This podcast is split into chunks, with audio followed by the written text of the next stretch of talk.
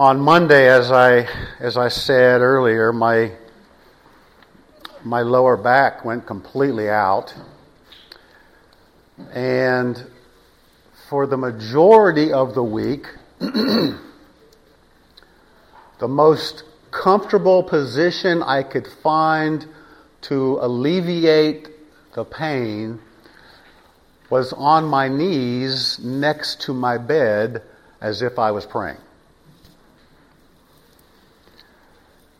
So I did a lot more praying this week because I was already in the position.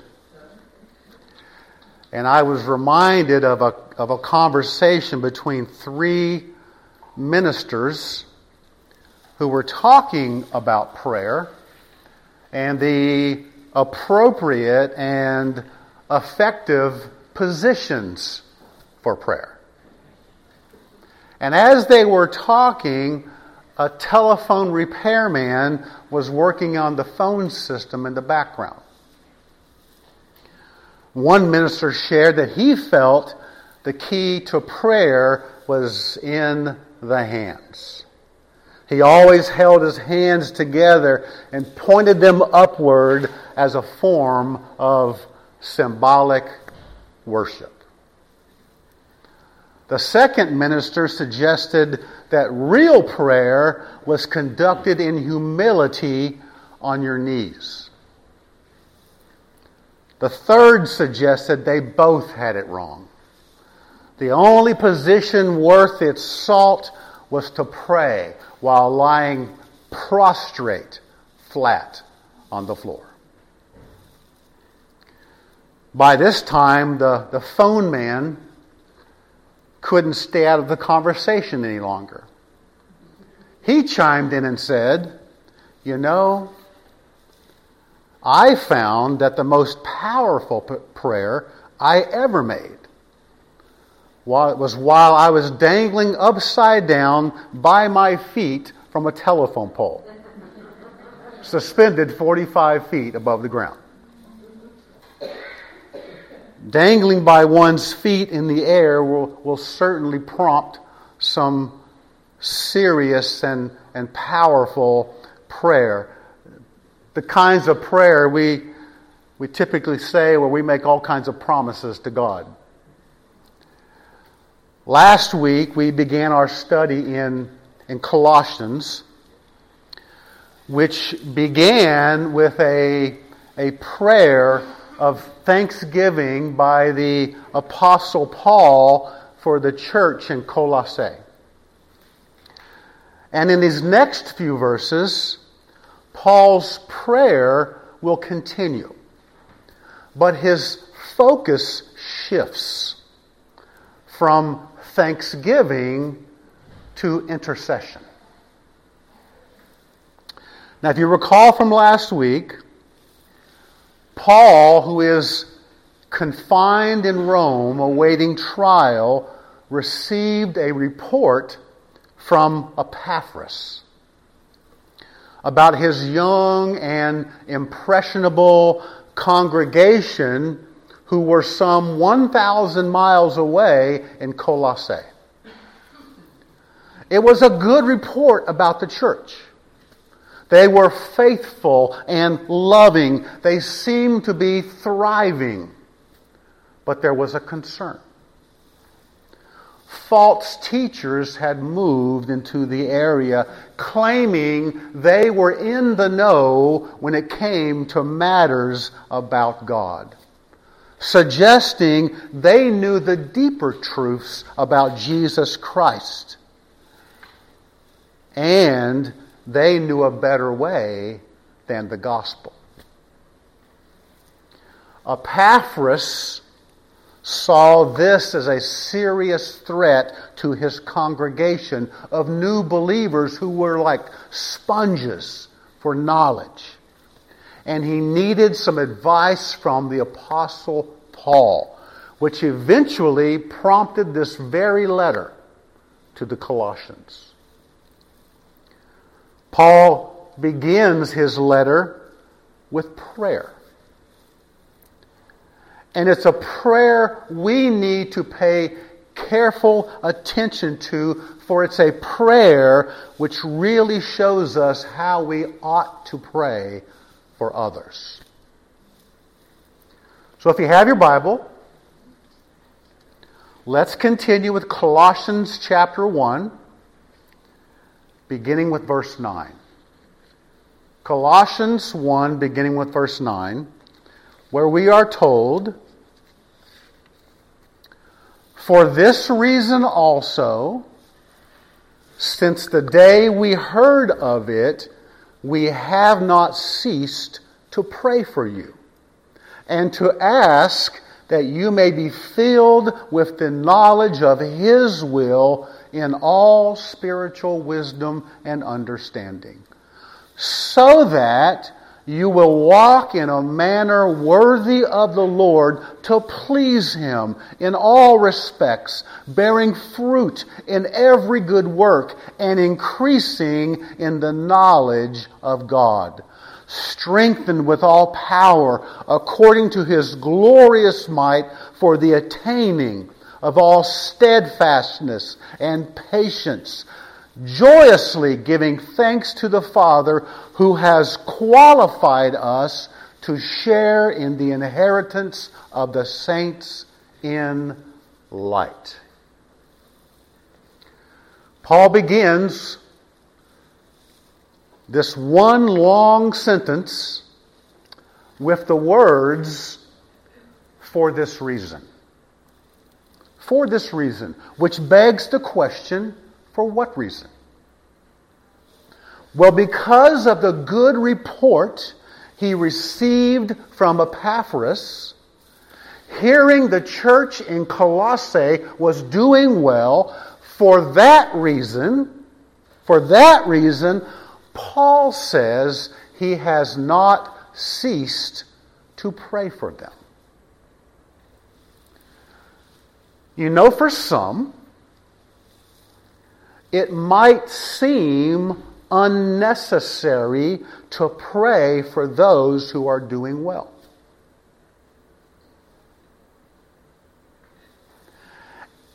And I have no doubts that our tendency is mostly to pray for those who are facing difficulties, to pray for those who are in trouble, to pray for those who are struggling. And we absolutely ought to pray for those people. But we must not forget to pray for those who are doing well because they are prime targets for the enemy and a battle is brewing. Opposition and resistance are coming. And for the church in Colossae, sure enough, the false teachers were already there trying to wiggle their way into the church. So believers who seem to be doing well need prayer just as much as those who are doing not. Does that make sense?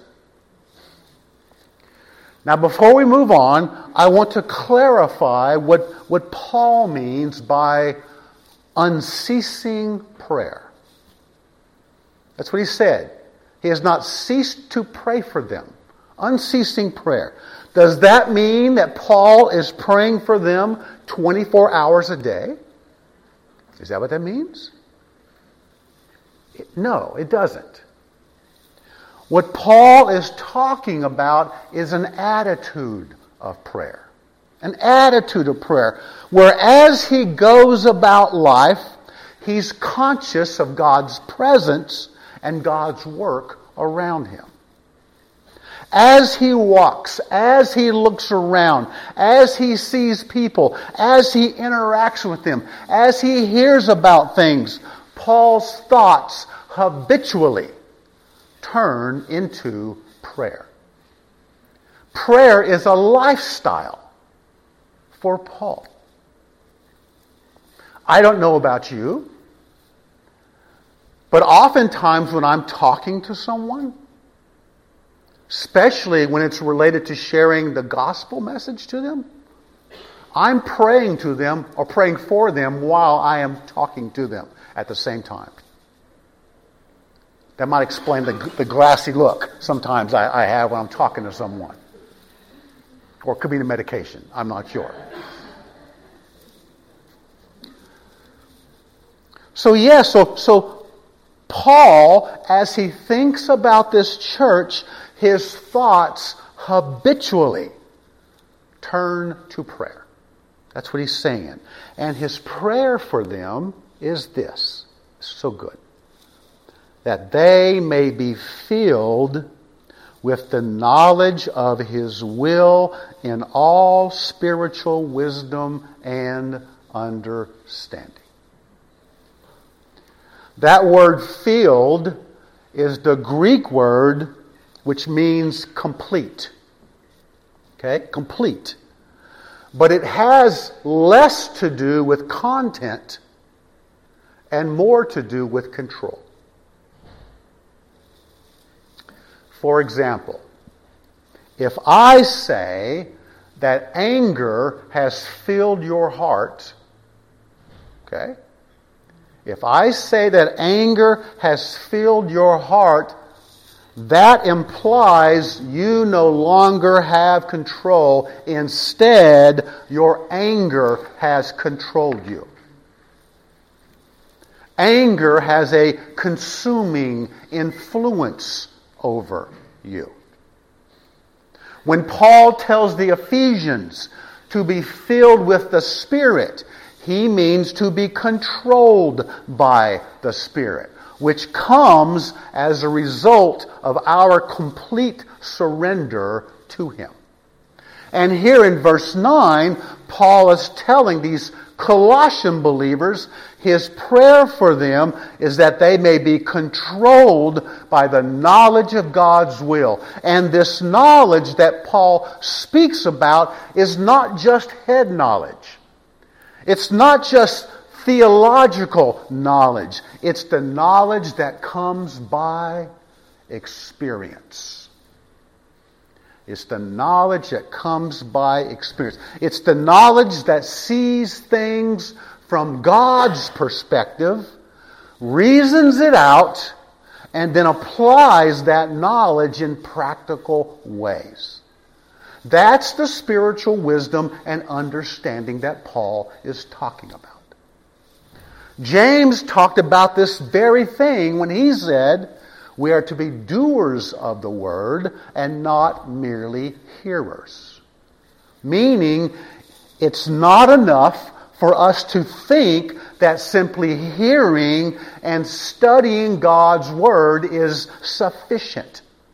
It needs to be practiced. It needs to be applied. It needs to be followed. It needs to be experienced. There has to be some personal involvement with it if it's really going to take hold of us and transform us. So, Paul's prayer is that God would fill these believers with knowledge because what fills you controls you. And this knowledge he prays for is the knowledge of God's will.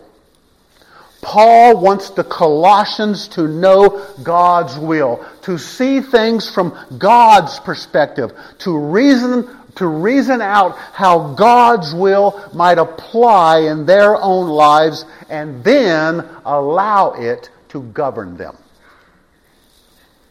That's what Paul wants to see for this church that they would know and follow God's will no matter what, no matter the cost. God's will has to become their will. And then in verse 10, he tells us why. He says, so that you will walk in a manner worthy of the Lord, to please Him in all respects bearing fruit in every good work and increasing in the knowledge of God. Paul prays that the Colossians would be filled with the knowledge of God's will so that, that's a purpose statement, so that they would walk in a manner worthy of the Lord. In other words, if you are controlled with the knowledge of God's will, the next thing is to walk according to his will. There should be no separation between learning and living. No separation. Now, I like that word walk. We've heard it many times. And it describes the way we live our lives.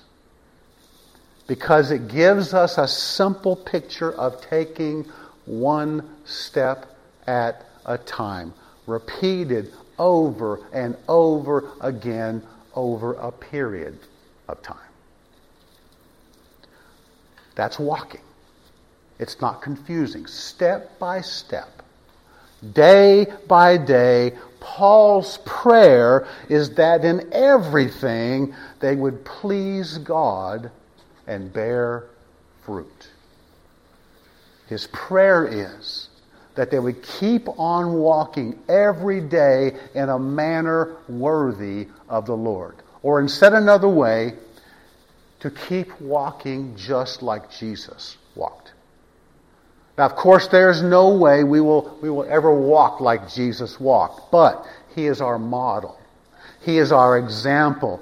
He is the one we are to follow. And as we do so, in the power of the Holy Spirit, we will bear fruit in every good work. And not only that, but as we experience Him in our daily lives, our personal relationship and intimacy with God will increase. It has to. But that's not all. Look at verse 11. Paul says, strengthened with all power according to his glorious might for the attaining of all steadfastness and patience, joyously giving thanks to the Father who has qualified us to share in the inheritance of the saints in light. As we walk worthy of the Lord, His power is there to help us to meet life's challenges. When I thought of that word power, my mind immediately went to that old hymn, There is Power in the Blood. You know the, you know the hymn, right? Power in the Blood. I'm going to read just a, a, a small portion of that. No, no, no, I'm reading it. No. Would you be free from the burden of sin? There's power in the blood. Power in the blood. Would you or evil a victory win? There's wonderful power in the blood. There is power, power, wonder working power in the blood of the Lamb. There is power, power, wonder working power in the precious blood of the Lamb. That sounds great. And I think we all want that kind of power. That wonder working power. Power for victory over evil. But notice, you're not going to like this. But notice that the power Paul mentions here is, is for the attaining of all steadfastness and patience. And what does he mean by that? Well, steadfastness is the Greek word hupomone. Yeah, hupomone. Which means to remain under. That's what it means. To remain under. So God gives us the power to remain under. But remain under what? That's the question. Remain under what? To remain under the weight and the pressure of difficult circumstances. This is the power that God gives us to stay in the fire without looking for an escape. The truth is for all of us, me included, when difficult circumstances come, we naturally want to get out from under them as soon as we can. We are looking for an escape route. right? We all do that. But there are times when we need to remain under the weight and under the pressure so God can accomplish His purposes in us and through us. God uses difficult circumstances to produce transformation. But you've got to stay under it to get the full effect and benefit of it. And we don't want to hear that. Think about it this way. The nail that does not remain under the hammer will never reach its goal. The diamond that doesn't remain under the chisel will never become a precious jewel. The gold that doesn't remain in the fire will never be refined. And the Christian who doesn't remain under the hand of God will never see the purpose for the difficulty accomplished in their life. God knows the difficult circumstances that we face. He knows the things that have happened to us, but He uses these things to transform us and to conform us into the image of His Son. That's God's great purpose and will for us to make us more like Jesus. Chuck Swindoll told a story about a lunch he had with a businessman who runs his own company. As they talked, the subject of wisdom kept popping up in their conversation. They agreed on the value of certain qualities that cannot be learned in school. Things like intuition, diligence, integrity, perception, consistency, loyalty. When the businessman again mentioned wisdom. So Chuck asked, How does a person get wisdom? I realize we are men, are men of wisdom, but a few people ever talk about how it is acquired. His answer was quick and to the point pain. Pain. If I may describe this a different way, life is a series of high mountaintops and low, low valleys. And we learn very little on the mountaintops. Our learning occurs in the valleys. That's where we learn. It's in the valleys. But thank God He is with us in these valleys to give us the power to remain under our circumstances. God knows what He is doing, and so we need to hang in there to let Him finish what He starts. So Paul prays that God would give power to deal with difficult circumstances. But that's not all. He also prays for power to deal with difficult people. Paul prays for patience. I hate doing that. Which is another word for long suffering patience to deal with those people who are hard to live with. Patience to deal with the people you want to scream at. Patience to deal with the people who are driving you crazy.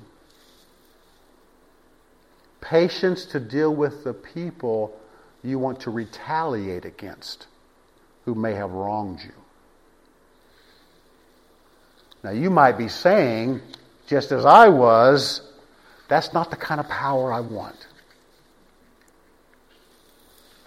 That's not the kind of power I was hoping for. I want that wonder working power, power over evil. But this is the kind of power Paul is praying for the power to remain under difficult circumstances and the power to be patient with difficult people. And if that's not bad enough, Paul prays that they would do it all with joyful thanks to the Father.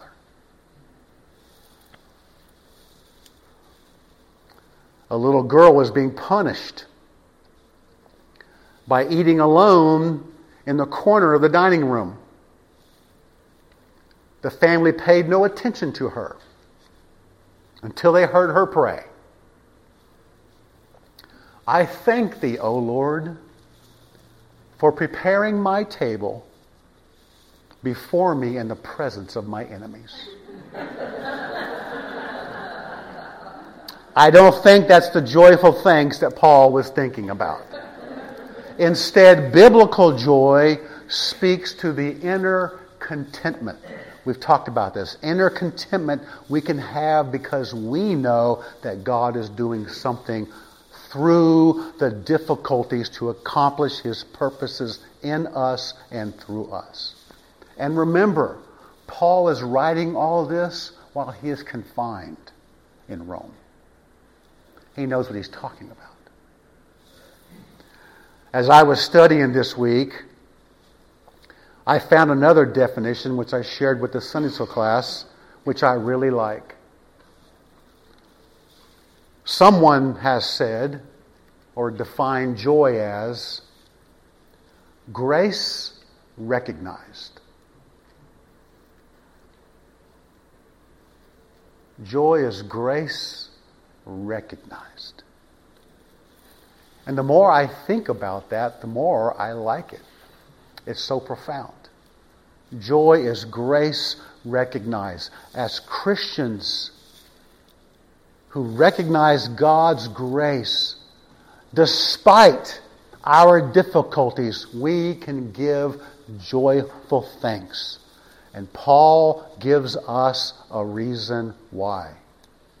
He says, because the Father has qualified us to share in the inheritance of the saints in light. Speaking of our salvation. Before our salvation, God was our judge. And we stood condemned before him. But by God's grace, he has qualified us, meaning He has made us fit for His presence and for our inheritance. There's a story of an old man who owned a little plot of land with a poor, miserable cabin on it plots in his neighborhood had been selling for fabulous prices. And he felt that someday his place would make him a fortune. By and by, a millionaire came along and seeing the possibilities of that block said, I want the whole thing, the whole block. he sent his agent to buy the whole block. And when he came to the old man, he asked, What is the price of your place? As the old man had waited long for this opportunity, he priced it at what he thought was a tremendously big figure. Very well, said the agent. I will take it. When do you want it? the old man asked. In about two weeks, I will be around with the deed, and you can be ready to sign it. Here is a thousand dollars to bind the sale, replied the agent. The old man was simply delighted and thought, well, if somebody has bought this place who is able to pay all that money, I ought to fix it up a bit. And so he bought some paint and went to work painting the old cabin. He bought some glass to replace the, the broken panes, and for two weeks he worked on the cabin. When this millionaire purchaser and his agent brought the papers for him to sign, he was so nervous about it he could hardly hold the pen. He was surprised that the purchaser did not say anything about the shack. And so he said, You see how beautifully I have painted it up? And have put in new windows? It's going to be a nice place. I hope you will be very comfortable in it. Oh, said the millionaire, I didn't buy this place for what's on it or for what you did with it. I bought it for what I'm going to do with it. That's how God qualifies us. By His grace, He took us just as we were. Not because we made ourselves fit, not because of what's in us, but because of what He was going to do with us. He has made us fit. He has put us in a right standing with Himself to be in His presence and to share the inheritance of the saints. And knowing all of this, even while dealing with difficult circumstances and difficult people, by God's grace and power, we can still do it joyfully. Now, these last two verses of this prayer, Paul is going to explain how God qualified us and how we became saints. Beginning with verse 13, Paul says, For he rescued us from the domain of darkness and transferred us to the kingdom of his beloved Son in whom we have redemption, the forgiveness of sins.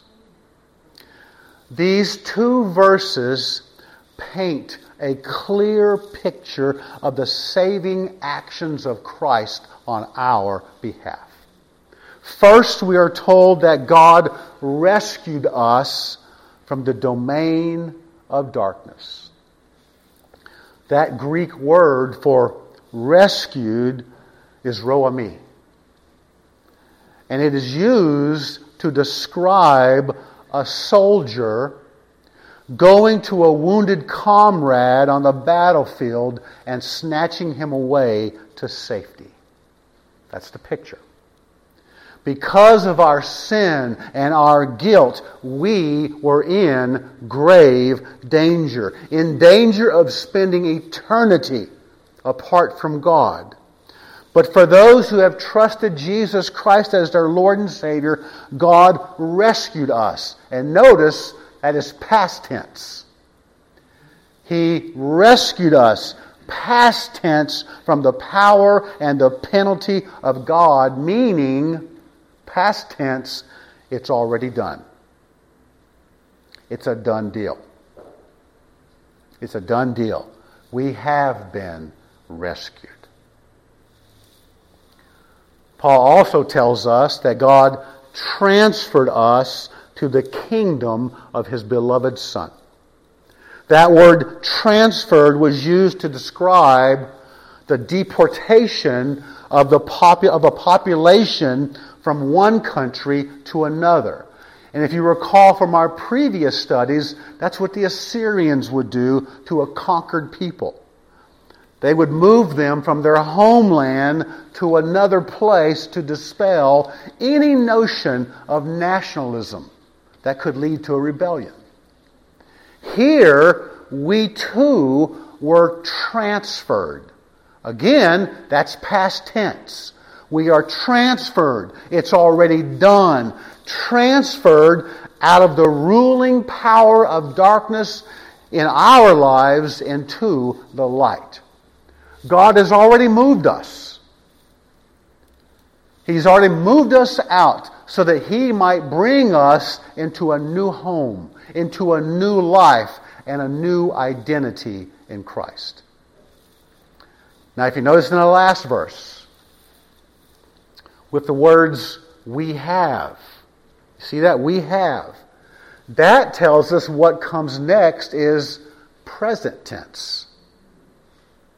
It's present tense, meaning we currently possess redemption, the forgiveness of sins. It's not something we wait for down the road. Redemption and forgiveness, which are closely related, are already in our possession. Jesus Christ paid the full price with his blood to release us from the bondage of sin. He paid the full ransom, and as a result, our guilt was sent away. So that was Paul's prayer to the church in Colossae. A prayer that they may be filled with the knowledge of God's will in all spiritual wisdom and understanding. And that's the kind of prayer we should want for ourselves. We need to lift each other up in prayer, to discern God's will, and to stay faithful to the Word, especially in a world full of lies. We need to pray that our lives would honor God, praying that we would come to know and do what pleases Him. And lastly, we need to pray for the strength to endure difficult circumstances and to be patient with difficult people. This is the kind of prayer for each of us. And to drive this home, I want you to do something.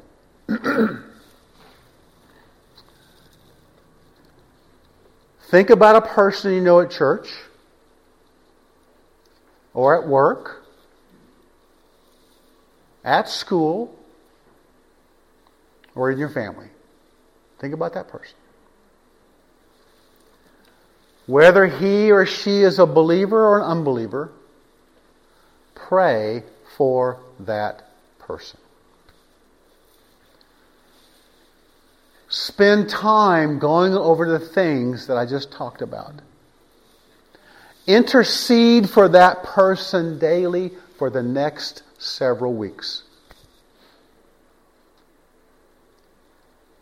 Think about that person and, and just commit to pray for that person every day for the next several weeks. And you can know that you are praying according to God's will. And that God delights in imparting things that only come from Him true knowledge, real holiness, and enduring strength. Let's pray.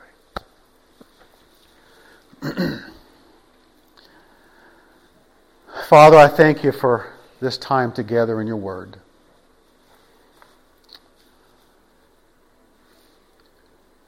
Lord, I, I pray this was, this was pleasing to you.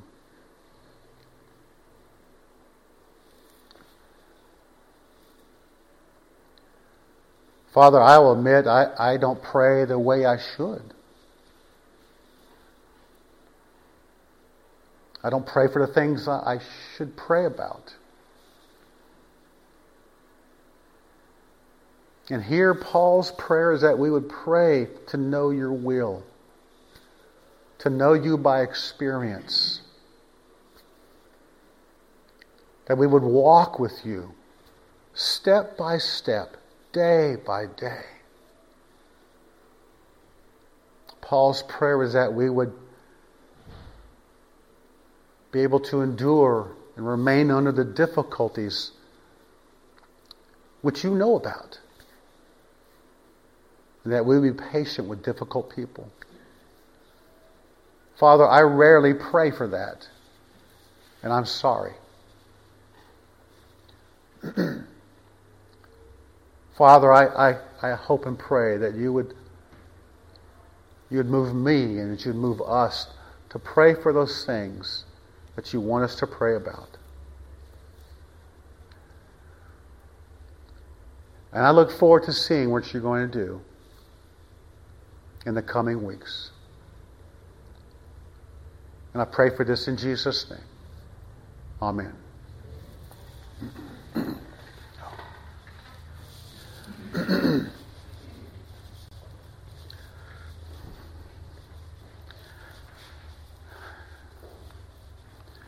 I don't know if you're like me, I'm, I'm assuming you are.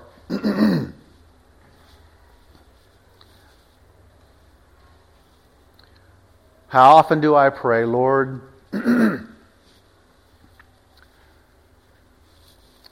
be with that person. Lord, help them.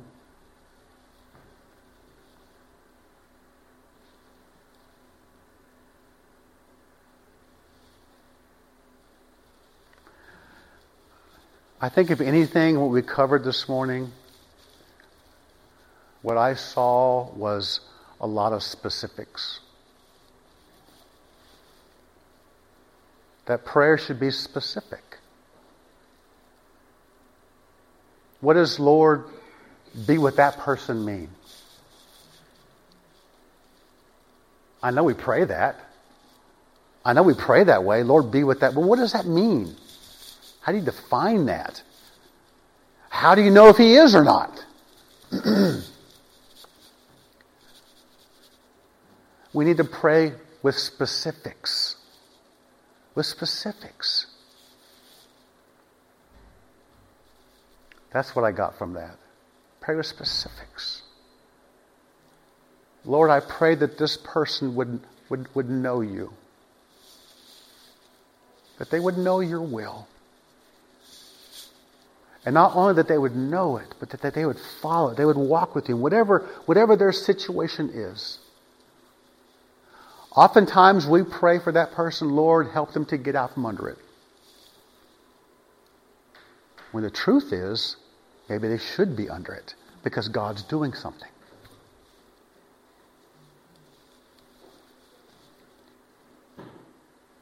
Maybe our prayer is God, show me how to pray for that person.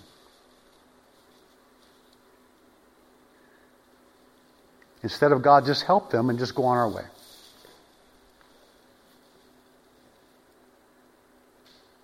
Pray with specifics. Does that make sense? And maybe you have to go to that person. How can I pray for you? How can I pray for you? I know we are a praying church.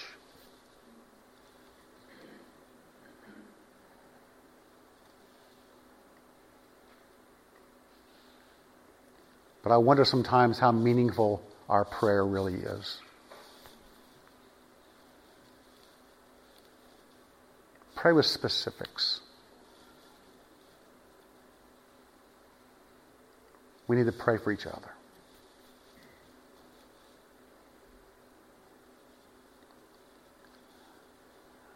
I already have people in my mind. I try to pray for all of y'all. But there are certain people I'm going to pray for very hard in the next coming weeks. Just to see what God does. Just to see what He does. And they're specific prayers. Not just God be with them, not just God help them, but they're specific. I want to see what God does. And I just challenge you to do the same. Pick a person. Just pick a person and commit to praying for them for the next three weeks. Hard. Okay? Hard. And see what God does. Is that a deal? Okay. I'm glad you're here this morning. I know a lot of people are, are either out or uh, under the weather. We had a tough day yesterday, and a lot of folks couldn't make it today. But I thank you so much for, for being here. Maybe you're here and you do not know Jesus Christ as your Lord and Savior. I would love to introduce you to Him. Maybe you're looking for a church home, some place you can identify with. Or maybe you just need prayer, specific prayer.